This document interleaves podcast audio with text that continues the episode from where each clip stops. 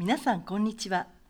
読売新聞の調査研究本部、略して調研の主任研究員が国内外の最新ニュースを深掘りして解説する読売調研レディオ。今日のテーマは北京五輪前、米中対立深めるウイグル問題です。石井俊直さんにお話を伺います。石井さん、よろしくお願いいたします。よろしくお願いいたします。中国の新疆ウイグル自治区で暮らす少数民族ウイグル族の人権問題をめぐり、アメリカやヨーロッパなどと中国の対立が激しくなっています。アメリカやイギリスなどは来月開幕する北京冬季オリンピック・パラリンピックに政府代表団を派遣しない外交ボイコットを決めました。はい、日本も閣僚を派遣しないようですね。はい、外交ボイコットという言葉は使っていませんが、日本政府は昨年12月、閣僚など政府代表団を派遣しないことを発表しました。はい、アメリカなどはボイコットの理由の中で、ウイグルの人権問題を挙げています。はい、ウイグルの人権問題はアメリカと中国の大きな対立点となっています。はい、ウイグルとは中国の少数民族ですよね。中国の北西部、ロシアや中央アジアと接する位置にある新疆ウイグル自治区で暮らすトルコ系の民族です。はい、自治区の面積は日本の4倍以上、中国全土の6分の1を占めます。一帯はかつて聖域と呼ばれ、ウイグル族はヨーロッパと中国を結んだシルクロード沿いのオアシス集落や、農村でブドウの栽培や牧畜などを営んできました。イスラム教を信仰し、町にはモスク、イスラム教礼拝所があります。独自の言葉、ウイグル語で生活し、中国の人口の9割を占める漢民族とは、宗教や文化、生活習慣が全く異なる民族です。はい、アメリカなどが問題視する人権問題とは、具体的にはどういうことですか？大きな問題として指摘されてきたのが、職業技能教育訓練センターと呼ばれる施設です。はい、イスラム過激主義の影響を受けた人を強化するための施設とされ、中国は就職に必要な中国語や技術を学ぶ場であり、職業訓練はすでに終了したと説明してきました。欧米などは施設の実態は強制収容所だと主張、100万人以上が収容されたといいます。中国が国際的な調査を受け入れていないことや、海外のメディアが現地で自由な取材ができないことから、詳しい実態は分かりませんが、施設の中ではイスラム教の信仰やウイグル語を使うことが禁じられ、中国共産党を称えたり、中国語の学習を強制させられたりしたというウイグル族の証言が海外で報道されています。そうなんですね。もう一つ大きな問題となっているのが、ウイグル族の人たちが自治区特産の綿花の摘み取り作業などで強制労働をさせられているという疑惑です。アメリカでは昨年12月、自治区からのすべての製品の輸入を原則禁止とするウイグル強制労働防止法が成立しました。すべての原材料や製品が強制労働によって作られたとみなすもので、6月から禁輸措置が発効します。綿花を原材料にするアパレルだけでなく、多くの業種の企業が対応を迫られることになります。うん、企業なども巻き込み、大きな国際問題に発展しているのですね。はい、ウイグルの人権問題は歴史と国際情勢、習近平政権の特質という3つが複雑に絡んで深刻になっています。はい、まず歴史ですが、中国は18世紀の半ば、清朝の時代にウイグル族などが暮らす聖域一帯を征服して新疆と名付けました。はい、この新疆は新たな領域という意味です。清朝が滅ぶと一帯を東トルキスタン、トルコ人の土地と呼ぶ独立運動が起き、東トルキスタン共和国として独立が宣言された時期もありました。1949年、毛沢東によって中華人民共和国が建国されると、中国西部の屯田兵集団とも言われる新疆生産建設兵団が発足しました。もともとは人民解放軍で民兵を中心にした準軍事的組織ですが、土地の開墾、国境の守りだけでなく、資源開発や工業、建設、商業などの経済活動に従事しています、発足当初はおよそ18万人でしたが、現在は300万人を超えています。アメリカからは綿花の強制労働に関与していると批判されています、漢族の兵団が増えたということですね。はい、これには国際情勢が関係しています。新疆ウイグル自治区は旧ソ連、今のロシアと中央アジアの国々と接しており、中国の安全保障上重要な位置を占めています。ソ連を後ろ盾にしてウイグルが分離独立することを恐れ、建設兵団を配置したと言われます。軍事上も重要な地域で、中国の核実験場は自治区の砂漠地帯にあります、重要な場所にあるということですね。はい、自治区は原油や天然ガスなどの資源が豊富で、中国の経済発展にとっても重要です。21世紀に入ると、新疆やチベットなど内陸地域を開発する西部大開発と呼ばれる経済発展政策が動き出し、多くの企業やお金、漢族の人々が自治区に流れ込んでいきました。2010年代にはヨーロッパと中国を結ぶ巨大経済圏構想一帯一路が打ち出され、その中心に位置するのが新疆ウイグル自治区です。なるほど、つまり北京主導で開発が進んだのですね。はい、自治区の現在の人口はおよそ2500万人ですが、漢族の移住が進んだため、ウイグル族の割合は1949年に人口のおよそ 76% を占めていましたが、2018年の人口調査で 47% にまで下がりました。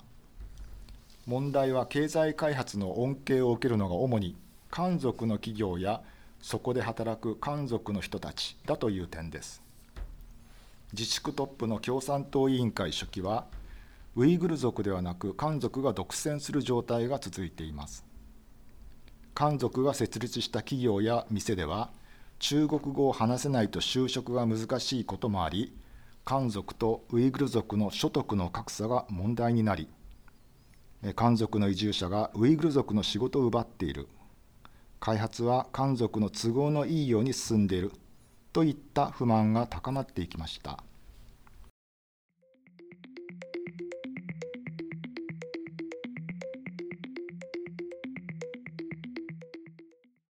最新ニュースを深掘りする読売朝見レディオ、読売新聞調査研究本部がお届けしています。経済発展の歪みが出ているということでしょうか。はい、ウイグル族の不満が爆発したのが2009年にウルムチで起きた大規模な暴動です。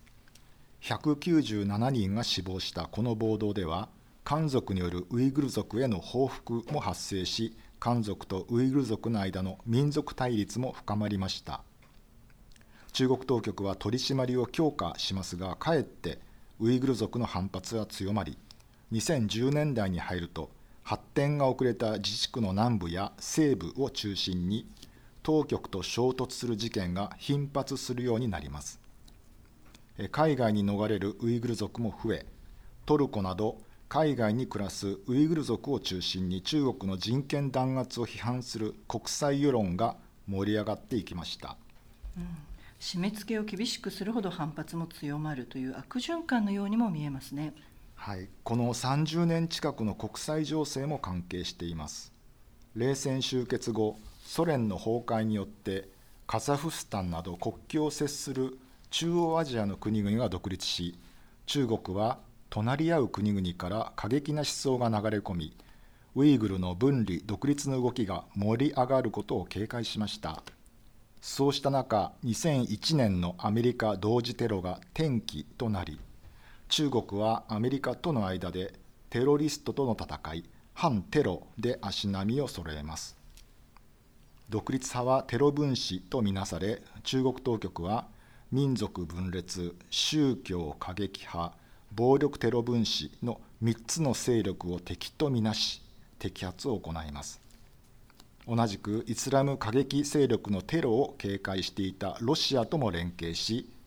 2001年にロシアや中央アジアの国々と設立した上海協力機構という国際組織の枠組みを使って国境をまたぐウイグル族の分離独立の動きに目を光らせていきました。なるほど。取り締まりは習近平政権でさらに厳しくなりました。きっかけとなったのが2014年、習近平主席が就任後初めて自治区を視察した最終日、ウルムチの駅で80人以上が死傷する爆破事件が起きたのです。独立派組織が関与したテロ事件とされ、習近平主席はその後、テロには一切容赦しないと徹底的な取り締まりを指示します。自治区の街中には現在、監視カメラや顔認証技術を使った監視システムが出来上がっているといいます。宗教面の締め付けも強まりました。習近平政権は中国共産党の指導を信仰に優先させる宗教の中国化という方針を掲げ、外国の価値観を信奉するのではなく、宗教活動は中国の法律の範囲内でということが強調されたのです。欧米からの人権批判の高まりに対して、中国はどう説明をしているのでしょうか。はい、中国はウイグル族の弾圧について事実無根だと否定しています。綿花の強制労働との批判に関しても、農作業は貧困問題を解決するためのものとして反発しています。あくまでも中国の内政問題だとして、国際社会が求める国連の実態調査を受け入れていません。逆に、中国が言う暴力テロ事件は沈静化し、自治区は平和で安全になり、人々の暮らしは豊かになり、300万人近くが貧困から脱却したという成果を強調しています。習近平主席は2020年の会議で、各民族の満足感、幸福感、安心感は高まっていると話しています。主張が大きく食い違っていますね。はい、中国は人権批判を、中国の分裂を図る動き、人権を理由に中国の発展を妨害していると批判しています。中国が強気な理由の一つには、国際社会で中国の影響力が高まっていることがあります。昨年10月、国連でのウイグル問題をめぐる会合で、中国の人権侵害を批判する国は43カ国だったのに対し、キューバなど発展途上国を中心に62カ国が人権を口実に内政に干渉することに反対と中国を擁護しました。経済力をつけた中国との関係を重視する国が多いためとみられます。さらに、漢族を中心とした中国国内の世論も影響しているようで、漢族の間では長年の少数民族優遇政策に不満を持つ人もいて、経済支援の恩恵を受けながらなぜ反発するのかと考える人は少なくありません。欧米と中国の主張の対立は続くのでしょうか。はい、アメリカのバイデン政権は民主主義対権威主義の戦いを掲げており、米中双方とも折り合うことはないでしょう。アメリカやヨーロッパは香港での民主派の弾圧を受け、中国の人権侵害にますます厳しい目を向けるようになっています。アメリカのブリンケン国務長官は、中国政府に対して、ウイグル族など少数民族を対象にしたジェノサイド、集団殺害と人道に対する罪を終わらせるようにと求めています。アメリカは先月、AI を使った顔認証技術やドローンがウイグル族の監視、つまり人権侵害に使われているとして、関連する中国企業への投資を禁止する制裁を発表しました。EU、欧州連合、イギリス、カナダも昨年3月、アメリカと足並みを揃えて制裁を発動しました。中国に対する欧米の圧力は強まる流れにあります。米中が対立する中、企業は対応が難しそうですね。アメリカの強制労働防止法では、自治区からアメリカに製品を輸入するには、生産の過程でウイグル族による強制労働が行われていないことを証明する必要がありますが、企業側の調査には限界もあります。世界の企業は消費者や投資家から人権尊重を踏まえた社会的責任を強く求められるようになっています。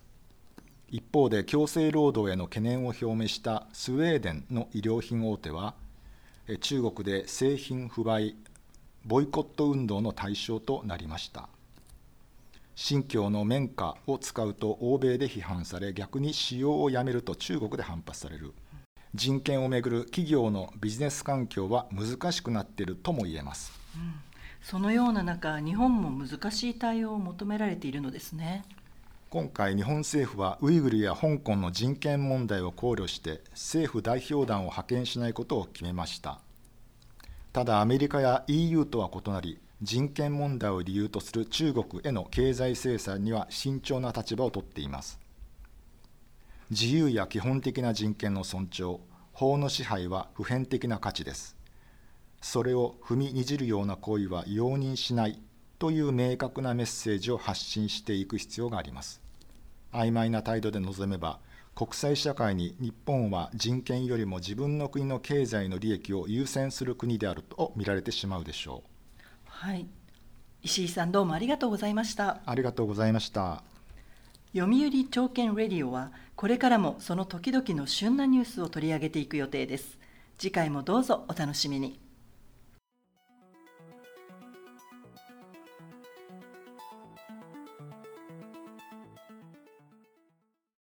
最新ニュースを深掘りする読売朝券レディオ。読売新聞調査研究本部がお届けしました。